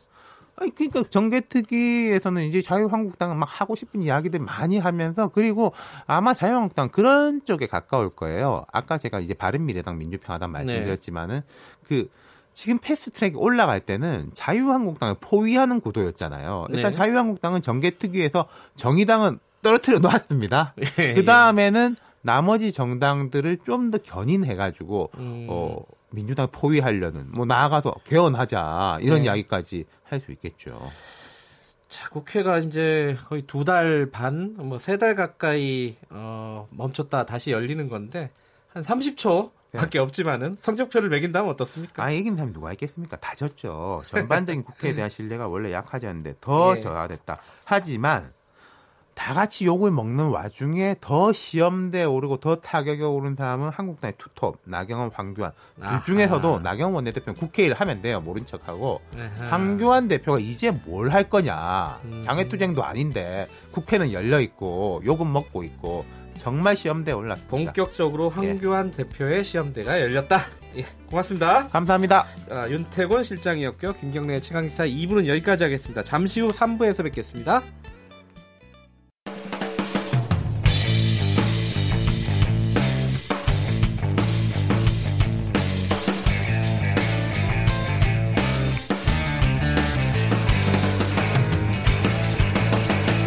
김경래의 최강 시사. 네, 김경래 최강 시사 3부 시작합니다. 어, 3부에서는요, 아까 1부에서 잠깐 예고해드렸듯이 사학 관련된 얘기를 좀 해보겠습니다. 이 사학이 정부에서도 사학 비리 관련된 얘기들을 많이 하고 있고, 국회에서도 지금 논의가 되고 있죠. 관련 법도 지금 논의가 되고 있는데, 이게, 어, 우리나라의 대표적인 어, 뿌리 깊은 적폐 중에 하나입니다. 지금 유스타파가 지난주 금요일 어, 누가 이 나라를 지배하는가라는 프로젝트 중에 일환으로 족벌 사학과 세습 음, 사학과 세습이라는 어, 리포트를 공개를 했습니다. 심각한 상황인 것 같아요. 관련된 얘기를 어, 뉴스타파의 강혜인 기자와 함께 얘기 나눠보겠습니다. 안녕하세요. 네, 안녕하세요. 네. 어, 뭐 여러 가지 문제가 있죠. 우리나라의 적폐들이. 근데 네. 사학에 초점을 두고 취재를 한 이유가 뭐죠? 특별한 이유가 있나요? 네, 저희가 그 민국 백년 누가 이 나라를 지배하는가라는 기획 중에 하나로 이번에는 사학에 집중을 했습니다. 예. 특히 이번에 주목한 게 대학 문제인데요. 네. 일단은 대학이 기업은 아니지 않습니까? 네. 근데 이제 철저하게 기업처럼 이제 사유화되고 사실 음. 대학이라는 게 어쨌든 교육이라는 공적 역할을 수행하는 기관인데 어떤 기업이 대물림 되는 것처럼 학교도 대를 이어서 세습이 되고 네. 이런 것들이 이제 현실이죠. 그래서 결국에는 비리로 귀결이 되고 또 말씀하신 것처럼 사학 비리라는 단어가 이제 너무도 이제 뿌리 깊은 단어가 돼버렸고 그래서 이제 이번 기회에 도대체 이 사학 권력의 뿌리가 어디고 네. 또 어떻게 이런 또 예, 말씀드린 것처럼 사학 권력이라는 단어가 생겨날 정도로 이들이 어떻게 스스로를 권력화했고 네. 또그 권력이 어디까지인가 음. 뭐 이런 것들을 것들을 한번 좀 꼼꼼하게 좀 되짚어 보자 이런 취지로 시작을 하게 됐습니다. 사립대학교가 대학에서 차지하는 비율이 한 얼마나 됩니까? 어 이제 절대 다수죠. 한 80% 정도 되고 80%요? 있고 네, 네. 이제 어 전 세계에서 한국이 그 사립 대학이 차지하는 비율이 가장 크다 이런 말도 있죠. 근데 사립 대학의 이제 세습 문제가 이번 기사의 핵심인 것 같은데 예. 이게 특정한 어떤 사립 대학 학교의 얘기입니까? 아니면 전반적인 얘기입니까? 그걸 어떻게 알 수가 있죠? 어, 일단은 사립대들이 이제 세습이 세습 문제가 심하다 뭐 이런 얘기는 과거부터 예, 예. 지적되는 얘기고 뭐 수년 전에도 뭐 사립대학의 3분의 2 이상이 네. 이사장의 뭐 친인척들이 재직을 하고 있다 뭐 이런 지적도 국회에서도 많이 나왔고요. 네, 네 이게 일반적 아, 그러니까 뭐 저기 특정 사립대학의 문제만은 아닌 음. 네. 그럼 전반적으로 사립대학교를 다 조사를 한 건가요? 네네. 네. 그럼 세습 문제가 심각한 수준이에요? 네네. 저희가 지금 그 작업을 데이터 작업을 하고 있습니다. 아, 그 구체적인 비율이나 이런 부분들은 그거는 후속 보도로 알려드릴 아, 예정이니까 아, 아직 안 나, 나온 네. 상황이 아니고요. 네. 아, 오늘은 그 기사에 나온 어, 경북 과학대 얘기를 잠깐 여쭤볼 텐데 네. 이 얘기 경북과학대나 경북외고대학교 같은 재단이죠? 어, 아니요. 정확하게 말씀드리면 법인은 다른데 설립자가 같습니다. 아, 설립자가 같다? 네. 근데 이 대학교들이 뭐가 문제인지 간단하게 좀 설명을 해 주시죠, 먼저. 네, 일단은 어 그러니까 한 쉽게 말하자면은 한 명의 설립자가 여러 가지의 학교 법인을 설립을 한 거예요. 네. 그러니까 학교를 설립하기 위해서 일단 법인이 있어야 되고 네. 그 법인이 이제 학교를 가지게 되는 구조인데 이제 여러 가지 학교를 가지면서 운영을 하는 동안에 이제 상당한 수준의 비리가 있어 왔고 네. 그래서 경북 외국어 대학교라는 학교가 2005년에 설립이 되어서 2010년 2013년에 폐교가 됐습니다. 네. 근데 이제 폐교되는 과정에서도 뭐 비리 백화점이 아니다. 뭐 이런 지적이 좀 상당히 있어 왔고요. 네. 그런데 이제 학교는 폐교가 됐는데 이 설립자가 또 다른 학교를 가지고 있다 보니까 네. 현재 지금도 운영되고 있는 경북 과학대라는 학교에서 또 비슷한 이제 어떤 뭐 음. 재정적인 어려움이라든지 뭐, 안, 뭐 비리라든지 이런 것들이 좀 반복되고 있는 현실입니다. 경북의호대학교에서는 어떤 비리가 있었길래 그래요? 이제 뭐 저희가 그때 당시에 이제 기사도 네. 많이 찾아봤는데 어 일단은 당시에 경북외대 부총장이라는 사람이 구속 기소가 됐던 일이 있었어요. 네. 그래서 저희가 이제 그 판결문을 찾아봤습니다. 네. 근데 거기 1심 판결문에 보면은 서두에 이제 이 학교가 어 총장과 총장의 큰아들이 대학원장이고 네. 총장의 차남이 학교의 부총장을 하고 있었는데요. 네. 그러니까 족별 경영인 거죠. 예. 그렇게 이제 운영을 하면서 뭐 예를 들면 교직원들의 평균 임금이 170만 원에 불과한데 음. 이들 총장 일가는 500만 원에서 900만 원 선에 이제 월급을 음. 꼬박꼬박 받고 네. 뭐 이제 교비를 총장 일가의 생활비로 사용을 한다던가 네. 경조사비로 사용을 한다던가 뭐 이런 식의 비리가 반복이 됐 었었고 음. 그러다가 이제 뭐 자진 폐교에 그걸 걸, 거쳐가지고 학교가 폐교가 됐다 뭐 이런 식으로 판결문에 적시가 되어 있더라고요. 예. 아니 근데 학교를 만들 때는 만들었다 치더라도 이렇게 마음대로 폐교할 수 있는 거예요? 제도상으로 보면? 예, 그러니까 자진 폐교라는 형식이 있습니다. 그래서 네. 운영자가 이 사진들의 동의를 받아서 아, 더 이상 경영난 때문에 학교를 운영할 수가 없다라고 음. 이제 하면 교육부가 인가를 내주는 거죠. 아하. 예. 그러면 아니 폐교가 되면은 학생들 기존에 있던 학생들은 어떻게 되는 거예요? 학생들이야말로 이제 폐교를 당하게 되는 거죠. 예. 난데없이 하루아침에 학교가 없어지는 거니까 네. 이제 인근에 있는 그 다른 학교로 보통 편입을 가게 되는데 네. 이제 편입을 가는 것도 뭐 사실 그 편입 가는 학교의 학생들은 또 난데없이 하루아침에 타 학교의 학생이 우리 학교로 들어오게 되는 거잖아요. 네. 그래서 그런 문제도 좀 없지 않은 상태고 또 편입을 가도 뭐 커리큘럼이 다르거나 뭐 이런 경우도 있고요. 네. 그래서 실제로 편입을 가지 못하는 학생들도 많이 있습니다. 아무나 대학을 설립할 수 있다는 거 이것도 문제 아닌가요? 어떤 사람 어떤 조건이에요? 지금 대학을 만들려면은? 아 일단은 저희가 이 지금 여기서 문제가 됐던 경우는 예. 과거에 이제 김영삼 정부의 531 대책이라고 대학 설립 준칙주의가 도입되던 해 그 무렵에 이제 설립이 된 대학이에요. 대학 설립 준칙주의 이게 무슨 말입니까? 이게 이제 그러니까 아주 쉽게 설명을 하면 최소한의 기준만 있으면 학교를 설립할 수 있게 하는 네. 그런 어 그런 건데요. 그러니까 이제 최소한의 기준이라고 하면 교지와 교사, 그러니까 땅과 건물, 그리고 네. 교원, 그리고 수익용 기본 재산 이렇게 네 가지 조건만 있으면 누구나 학교를 설립할 수 있게 아하. 나라에서 네, 적극 도입을 한 겁니다. 돈만 있으면 누구나 설립할 수 있게 한다. 네, 그런 부작용이 생기는 거죠. 근데 설립하면은 뭐 등록금뿐만 아니라 등록금을 학생들한테 받는 거고 재정 지원을 받는 거 아니에요? 정부로부터? 아, 네, 뭐 그러니까 저기 국 국립대학 같은 경우는 국가보조금이 들어가는데 예. 사립대학은 명확 정확하게 말하면 국가 보조금은 아니에요. 그런데 예. 재정 지원 사업이나 예. 뭐 국가 장학금이나 이런 거를 통해서 아. 세금이 들어가는 구조죠. 예. 근데 그런 상황에서 이 이런 어떤 비리들이 일어나고 이러면은 네. 뭐 교육부라든가 교육 당국이 이렇게 뭐랄까 이 비리를 좀 제재하거나 감시하거나 뭐 예. 이럴 수 있는 방법이 없어요. 지금은? 뭐 사실상 이제 뭐 감, 감사가 있긴 한데요. 네. 뭐 이제 어쨌든 원인, 이런 학교 같은, 어, 케이스의 원인은 족벌 경영이나 뭐 네. 내부적인 감시가 안 되는 거 아니겠습니까? 네. 그런데 이제 경북과학대 같은 경우도 지난달인 5월에 그러니까 그 설립자의 며느리가 총장이 되었어요. 아. 사실은 이게 그러면 안 되는 건데 안 된다고 법에 이제 원칙이 나와 있긴 하거든요. 며느리는 총장이 안 되는 거예요? 아, 며느리는 안 된다고 사립학교법에 아 그러니까 저기 직계비속의 배우자가 총장을 할 수 없다. 음흠. 이렇게 나와 있는데 사립학교 법에요? 네, 54조에 나와 있습니다. 예, 근데요? 그런데 단서 조항이 들어 있어요. 예. 그래 그러다 보니까 이제 그거를 뭐 교육부에서도 뭐 어떻게 할 수가 없는 단서 조항이 어떤 단서 조항인데요? 이사진 내 3분의 이사 정수의 3분의 2 이상의 동의가 있으면 있고 관할청에 허가가 있으면 가능하다라고 달려 있습니다. 어, 그럼 이 사진의 3분의 2 이상이 동의를 했다는 얘기지 않습니까? 그렇죠. 그렇죠. 근데 그게 사실은 이사들이 대부분 총장이나 이사장과 관련 있는 사람들 아니에요? 그렇죠. 어, 네. 그러면 경영이다 보니까 뭐.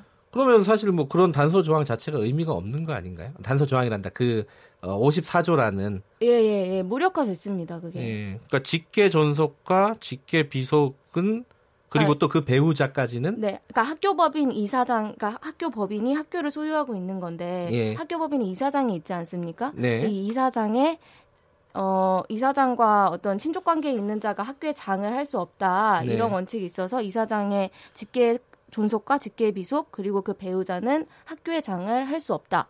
그러나 음. 3분의 2 이상의 이사정수의 동의와 관할청의 허가가 있으면 가능하다라고 법이 되어 있습니다. 그러니까 이사장의 며느리가 총장을 하고 뭐 아들은 또 뭘 하고 뭐 계속 다 그렇게 되는 거 아니겠습니까? 예, 예, 그런 게 반복되는 거죠. 근데 이게 그걸 견제할 만한 수단은 전혀 없어요, 그러면은?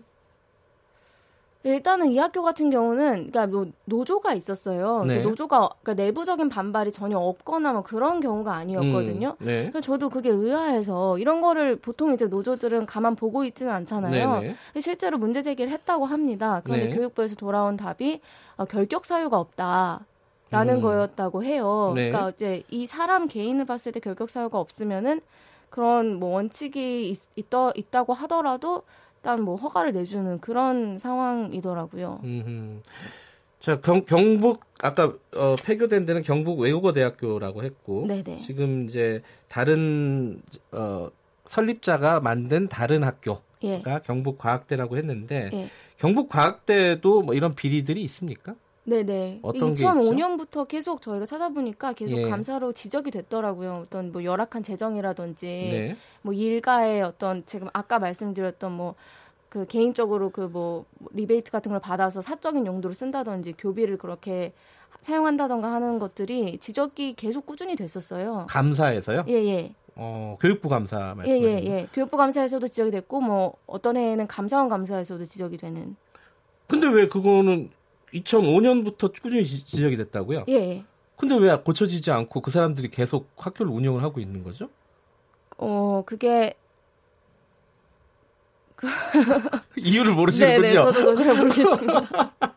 아, 그냥 아, 방법이 없는 거예요. 그러니까 이게 뭘 어떻게 음. 뭐 비리가 네. 지적이 된다 하더라도 네. 그 사람들이 문제가 생긴 사람을 쫓아낸다거나 뭐 이럴 수 있는 방법이 없는 거예요 지금? 아니요 이제 아 사실은 이제 저희가 기사에서 좀 복잡해서 예. 왜, 설명을 드리자면은 그 이 사진이 있어요. 예. 계속 이제 감사 걸리면은 교육부에서 아 이 학교가 문제가 있다 경영상에 문제가 있다라고 예. 판단을 하게 되면 관선 이사라는 걸 보냅니다. 네. 그러니까 지금 이 학교 같은 경우는 그러니까 이사가 스스로 그러니까 경영진의 측근들로 만들어졌는데 네. 문제가 반복되면 관선 이사를 보내서 어떤 이제 그렇게 견제를 하는 수단이 되는 거죠. 네. 근데 지금 이 학교는 어 2014년인가에 관선 이사가 다 이제 물러나고 다시 그 경영진들 그러니까 설립자 일가의 측근들로 네. 다시 이사회가 구성이 되면서 또 이 문제가 반복이 되는 겁니다. 음.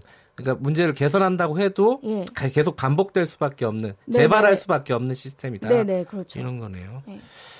지금 세습 문제에 대해서 이번에 이제 좀 집중해서 취재를 했다고 하는데 네. 어, 우리나라 사학의 비리의 핵심은 세습이라고 보는 건가요? 어떻습니까?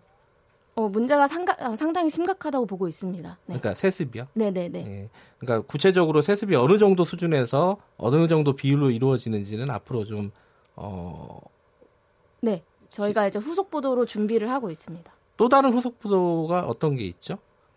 어, 말씀, 방금 말씀드린 것처럼 세습이 도대체 어느 정도로 심각한가 네. 이런 것들을 저희가 데이터 작업화해서 네. 시청자분들께 보여드릴 예정이고요. 또 이제 많은 분들이 지적을 하는 게 사학 권력과 정치권과의 연결 관계입니다. 어떻게 이들이 이제 얽히고 설켜 있는 관계이며 음. 어떻게 그들의 이익을 정치권에서 대변을 하는가 음. 이런 부분도 이제 데이터로 이제 여러분들께 보여드릴 예정입니다. 정치권하고 사학하고 많이 연결이 돼 있어요? 또뭐 혼맥으로 연결이 된 뭐 그런 관계들이 있죠. 아 그래요? 예. 어, 그러면 저기 친일파 쪽 얘기는 어떻습니까? 이제 네, 어, 저희가 이제 또 후속 보도를 준비하고 있는 부분 중에 하나인데요. 예. 사학이 어디에서 시작이 됐는가 이런 네. 부분을 거슬러 올라가다 보면은 어 조금은 이제 맥이 닿아 있는 그런 부분도 있습니다. 그래서 이들이 어떻게 어 친일 세력과 어떤 음. 또 이후에 독재 세력에 어떤 식으로 좀 이제 어 이걸 맺어 왔는지 그래서 어떻게 그들의 이제 권력을 좀 공고화했는지 이런 음. 것들도 좀 보, 살펴볼 예정입니다.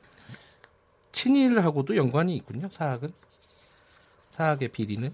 네, 뭐 이제 전문가들의 이야기인데요. 네. 학교가 시작이 됐을 때 처음부터 네. 이제 국가가 책임져야 됐을 어떤 교육열이나 그런 것들을 이제 당시에 민간에 많이 넘겼어요. 네. 그러다 보니까 이제 당시에 어, 꼭 연결된 이야기는 아니지만, 그러니까 어쨌든 토지를 가지고 있었던, 그러니까 네. 당시에 좀 돈과 권력이 있었던 이들이, 이들로, 이들로 하여금 학교를 만들게 하는 음. 뭐 이런 것들이 있기 때문에 전혀 연관이 없다고는 말할 수 없겠죠. 그러니까 당시에 기득권하고 연관이 있는 거군요. 네. 교육, 교육의 어떤, 어, 뭐랄까요, 비리의 뿌리는. 예.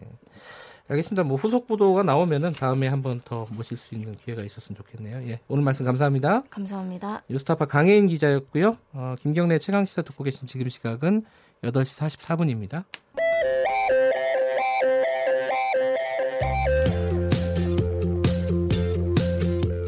오늘 하루 이슈의 중심 김경래의 최강 시사.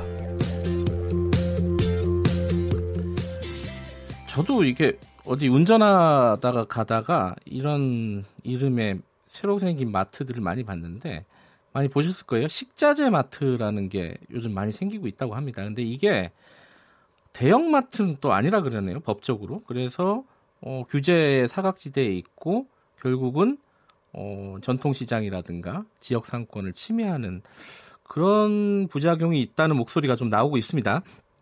자, 식자재 마트가 정확하게 어떤 곳이고 어떤 문제가 있는지 어, 김주호 참여연대 민생팀장 연결해 보겠습니다. 안녕하세요. 네, 안녕하세요. 네. 제가 간단하게 말씀드렸는데 이 식자재 마트라는 데가 이 기존의 뭐 이마트, 롯데마트 이런 대형 마트하고 네. 뭐가 다른 겁니까? 어, 아마 저희 소비자들 많이 가보셨을 것 같은데요. 농협 하나로마트 떠올리시면 될 것 같아요. 아. 주로 이제 식자재 마트 같은 경우는 그 일반 소비자보다는 네. 원래 그 음식점이라던가 여러 가지 장사를 하시는 분들을 위한 대형 규모의 식자재, 뭐 10리터, 10리터 이상 되는 고추장이라든지 식용유 이런 것들을 주로 파는 마트였는데요. 최근에는 네. 일반 소비자들이 살 수 있는 작은 물건들하고 뭐 육류라던가 생선 이런 것까지 다양하게 판매를 하고 있습니다. 아 원래부터 이제 식자재 마트라는 건 있었던 거군요. 그렇죠. 그런데 그때는 일반 소비자보다는 주로 이제 약간 대리점처럼 주변에 있는 음식점이라던가 이런 곳에 네. 어, 식자를 식자재를 납품하는 그런 마트였던 거죠. 예. 네.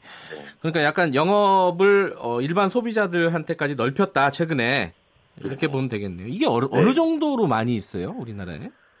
어, 지금 뭐 대형마트 같은 경우에는 백화점 네. 대형마트 같은 경우에는 법상 뭐 산업부 라던가 아니면 지자체에서 몇 개나 되는지를 파악을 하고 있는데 아하. 실제 식자재 마트 같은 경우는 지금 이런 것들을 등록하거나 신고할 수 있는 절차가 없다 보니까 실제 얼마나 있는지도 아마 지금 파악이 안 되고 있는 것 같고요. 네. 뭐 지금 서울의 전통시장이 한 300군데 정도 되는데 네.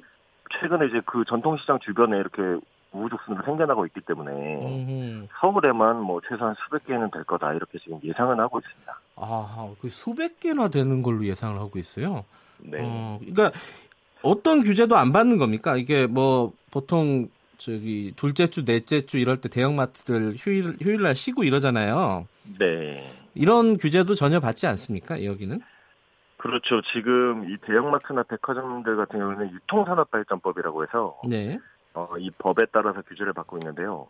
실제 대형마트나 백화점 같은 경우는 그래서 어, 전통 시장에 1km 이내에는 진출을 하려고 하면 미리 신고를 한다던가 등록을 해야 된다거나 아니면 지역 상인들과 상생 절차를 거친다거나 네. 이런 절차를 좀 거쳐야 되는데 어, 아무래도 이 식자재 마트 같은 경우는 법상 대형마트나 중대규모 점포에 해당하지 않아요. 그러다 보니까 음... 여러 말씀하신 의무 휴업일 규제라던가 또는 뭐 시간 제한이라던가 이런 것들이 지금 전혀 없는 상황입니다. 예. 그러면은 이게 지금 그 주변에 있는 전통시장 상인이라든가 이런 분들이 불만이 굉장히 많겠네요, 지금.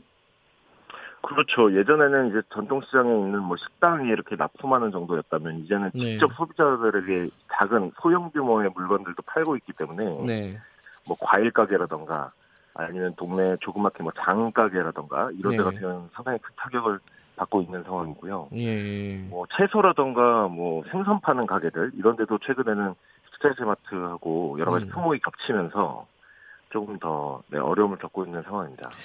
그러면 어쨌든 문제는 어 뭐 어떤 규제를 하려 그래도 이게 뭐 현황이라도 파악이 돼야 될 거 아닙니까, 그죠? 그렇죠. 뭐 네. 현황도 파악이 안 돼 있고 이게 뭐 그러면 당연히 뭐 매출액이라든가 뭐 이런 네네. 것들도 지금 통계가 없는 거 아닙니까, 그죠? 그렇죠. 아마 일반 대형마트만큼은 아니어도 네. 그래도 이제 동네 큰 슈퍼들 네. 정도 수준 되지 않을까 이렇게 생각하고 있고요. 네. 그 다음에 원래는 이제 일반 소비자보다는 예전에 이제 주변 상인들한테 물건을 팔던데다 보니까 네. 아무래도 상품의 규모가 좀 크잖아요. 예, 예, 예. 그리고 뭐 한 4만 원, 5만 원 이상 되는 물건 구입하면 배달 서비스나 이런 것도 워낙 잘 되어 있기 때문에 네. 상당히 결제 규모가 이제 큰 편이죠. 그래서 아하. 저희는 이제 일반 마트보다는 마트하고 결제 규모가 비슷하거나 네. 조금 더 크지 않을까 이렇게 예상하고 있습니다.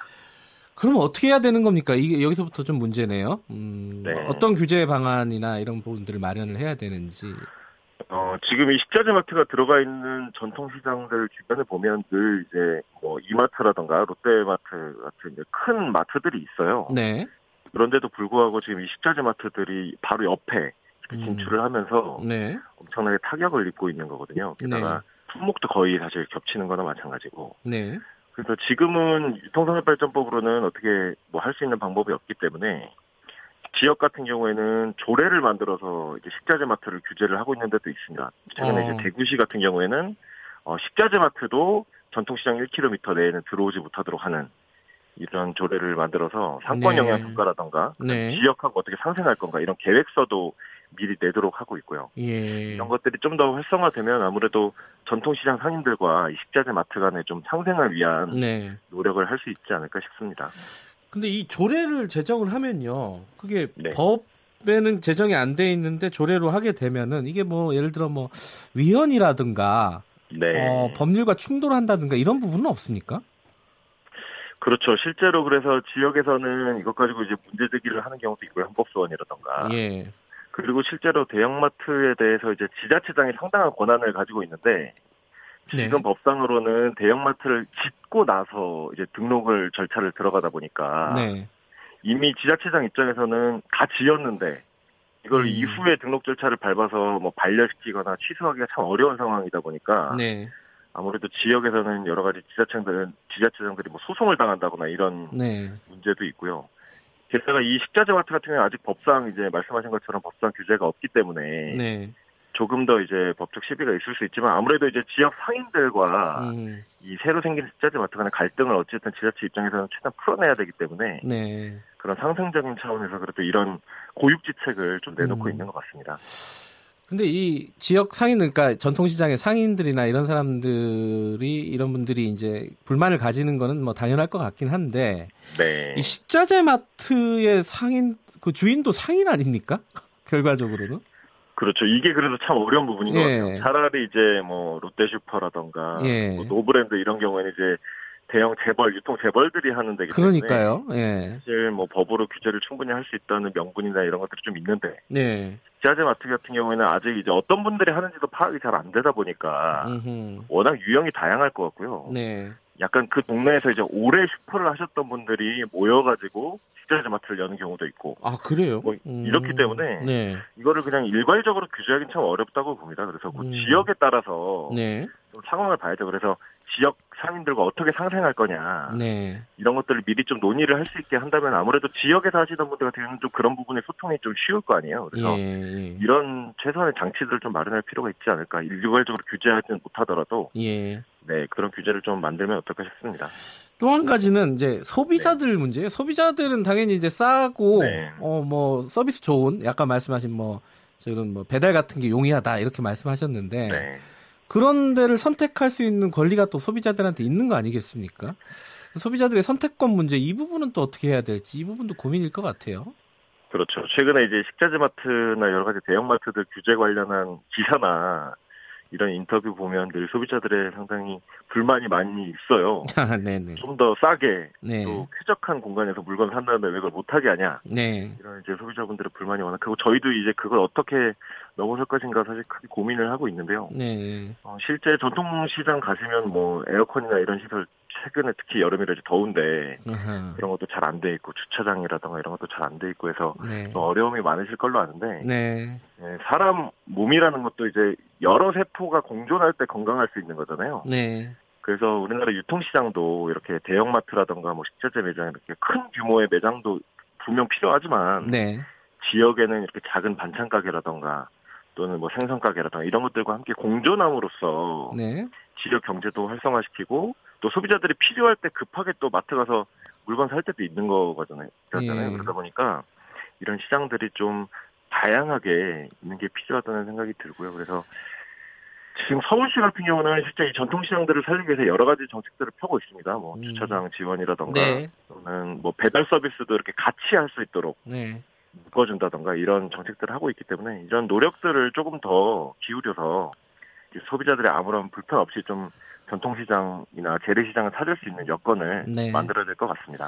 이거 좀 다른 얘기를 하던데 이 뭐 편의점 얘기도 그렇고 뭐 예컨대 지금 다이소 뭐 이케아 뭐 이런 어떤 또 종합 쇼핑몰 뭐 이런 것들도 여러 가지 좀 어, 규제의 사각지대에 놓여 있다 뭐 이런 비판도 좀 있더라고요. 그렇죠. 이제 어, 다이소나 이케아 같은 경우는 뭐 네. SSM이나 대형마트에 해당하진 않고 네. 문구라던가 아니면 가구를 전문적으로 이제 운영하는 업체들인데 예. 이런 경우도 약간 법의 사각지대에 있는 게 사실이고요. 예. 다이소 같은 경우도 처음에 이제 나올 때는 문구류라던가 이런 지역의 문방구나 이런 데랑 겹치지 않도록 쿠폰 판매를 한다던가 이렇게 했었는데 예. 최근에는 보면 이제 뭐 음료나 뭐 문구나 뭐 예. 주방용품 이런 것도 사실 다 팔고 있어요. 그렇기 때문에 알겠습니다. 이뭐 네. 그런 부분에 대한 어떤 좀 여러 가지 대책들이 종합적으로 좀 네네. 고민이 돼야 되지 않을까 이런 생각이 드네요. 자, 네네. 오늘 말씀 감사합니다. 네, 감사합니다. 김주호 참여연대 민생팀장이었고요. 오늘 여기까지 하겠습니다.